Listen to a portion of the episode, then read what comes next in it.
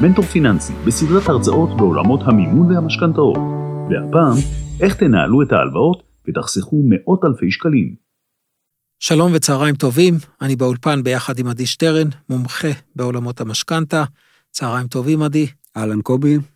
היום אנחנו הולכים לעסוק בפרק שהוא טיפה שונה, אם עד היום דיברנו על העולמות של לקיחת המשכנתה בפעם הראשונה, ובעצם כל ההבנה של התחום והמושגים. היום אנחנו הולכים לעסוק באנשים שכבר יש להם משכנתה, ובעצם מדובר בלא מעט אנשים שיש להם כבר משכנתה, והאם הם יכולים להיות רגועים כי הם לקחו משכנתה בתנאים טובים, או שיש להם מה לעשות ולבדוק. תראה, משכנתה היא מוצר פיננסי בשוק משתנה. השוק כל הזמן משתנה, ולכן אחרי שלוקחים כבר משכנתה, חייבים לעקוב אחריה, פשוט חייבים.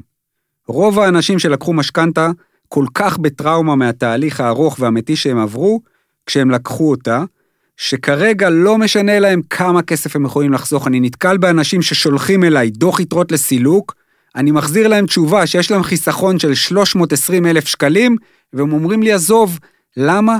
כי הם בטראומה וכל מה שהם רוצים לעשות זה לטמון את הראש בחול עד שהמשכנתה הזאת תיגמר בעוד 30 שנה. אז אם אנחנו מדברים, אנחנו מדברים על שני מרכיבים שאני מדבר עליהם המון, ואני חושב בכל תחום. התחום הראשון זה תכנון.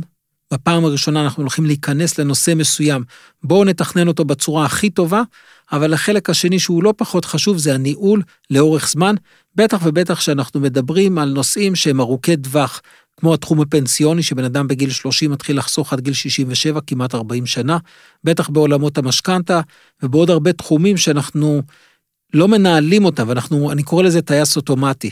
עשיתי משהו, זהו, אני הורדתי סימן טבעי ואני לא מטפל בזה, ושם אנחנו משלמים הכי הרבה. אני מסכים איתך לחלוטין.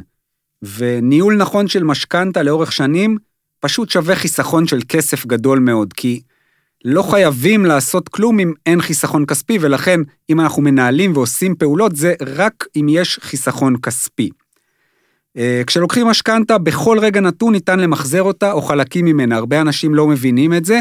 לקחתי משכנתה בבוקר, בערב אני יכול למחזר אותה, ויום למחרת אני יכול למחזר אותה, ובכל רגע נתון אני יכול למחזר אותה.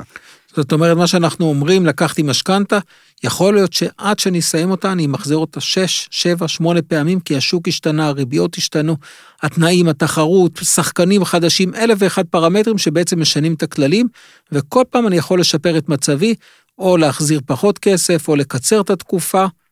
קריטי. חד משמעית, ובסוף הפרק אני אתן לכם את אה, נוסחת הקסם, שבעזרתה תוכלו בכל יום להבין אם יש לכם אופציה לחיסכון או לא.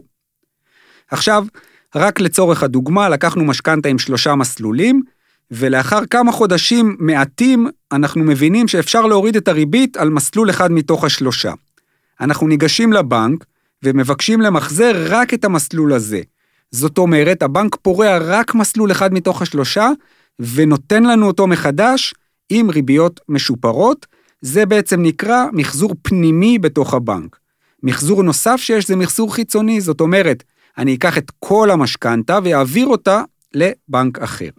אז גם זה אנשים, אה, אה, אתה יודע, זה מזכיר לי עוד פעם, אני חוזר כל הזמן לעולמות הביטוח, כי גם בעולמות האלה, בתחום הפנסיוני נקרא לזה, אנחנו יכולים או לשפר את מצבנו בחברה שבה אנחנו קיימים, לצורך העניין, אם יש לי קרן פנסיה, אני יכול לשפר את התנאים, משמעות, את דמי הניהול שאני משלם, וגם שם יש משמעות מאוד גדולה של מאות אלפי שקלים כמה דמי ניהול אני משלם.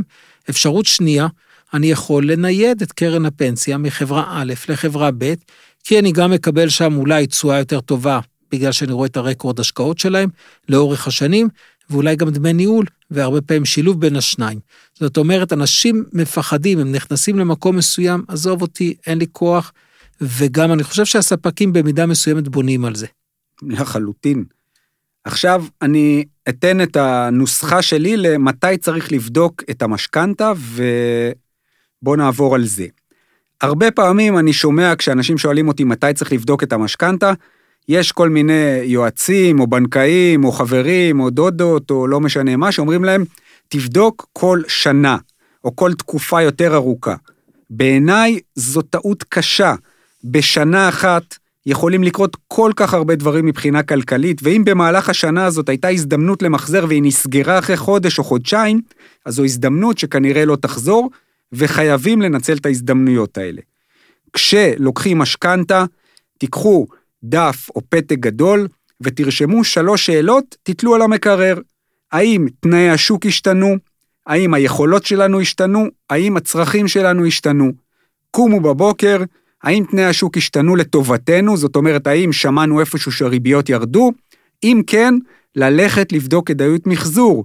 אם לא, לא לעשות כלום. אני רוצה אולי להתייחס לנקודה הזאת, כי מרבית האנשים אומרים, שנייה, עדי, אני לא איש כלכלי, אני לא חי את העולמות האלה וכולי. חשוב לציין פה שחברים, אתם לא צריכים להיות אנשי כלכלה מדופלמים כדי להבין שתנאי השוק.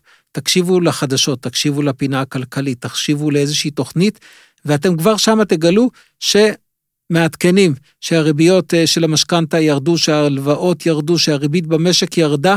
המשמעות היא שיש לכם פה הזדמנות שכמו שאמרת, הרבה פעמים אנחנו אדישים, יכולה אחרי חודשיים, שלושה, ארבעה להיסגר ושוב פעם לעלות, ופספסנו חלון הזדמנויות נפלא למחזור. חד משמעית, אני באופן אישי שולח ללקוחות שלי כל חודש אה, פשוט איזשהו מאמר כזה, או אלון, שאומר האם יש מה לעשות או אין מה לעשות ברמה של תנאי השוק. אז זה אחד. שתיים, זה האם היכולות שלנו השתנו.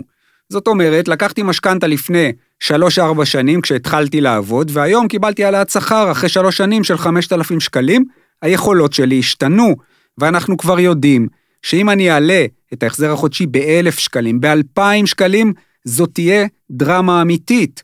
אותו דבר כלפי הצד השני, זאת אומרת, אם נפגעתי ופיטרו אותי, אני גם יכול ללכת למחזר לצד השני. והדבר השלישי זה האם הצרכים שלנו השתנו. כשלקחתי את המשכנתה ואם תכננתי אותה כמו שצריך, היא בנויה על פי הצרכים שהיו לי באותה נקודה.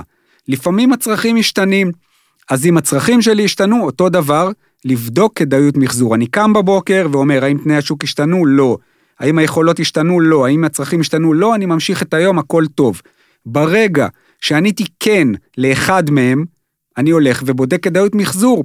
ואחרי שבוע, אחרי שמחזרתי, עוד פעם עניתי כן לאחד מהם, אני עוד פעם אלך לבדוק כדאיות מחזור. למה? כי ניהול של הדבר הזה שנקרא משכנתה שווה המון המון כסף. אז אה, קודם כל קיבלנו פה אה, טיפים נפלאים. לי עצמי זה, אתה יודע, עושה את, ה, את הסדר לגבי הדברים האלה. אני רק רוצה אולי להוסיף לגבי היכולות. חברים, זה לא רק אם המשכורת עלתה. יכול להיות שקיבלתם עכשיו איזשהו בונוס נחמד. יכול להיות שקרן השתלמות שנבדתה ואתם רוצים לצמצם אה, משכנתה, יש פה הזדמנות, ברגע שאתם יכולים להחזיר, גם פה להתייעץ, לפני כן איזה מסלול יותר נכון לפדות, איזה מסלול יותר נכון אה, אה, למחזר, אבל החלק הכי מהותי, תנהלו, תהיו עם האצבע על הדופק, תשאלו את השאלה, ואם תגלו שכן, אל תתעצלו, זה שווה לכם ים של כסף. אז תודה על עוד פרק, להתראות מאזינים יקרים.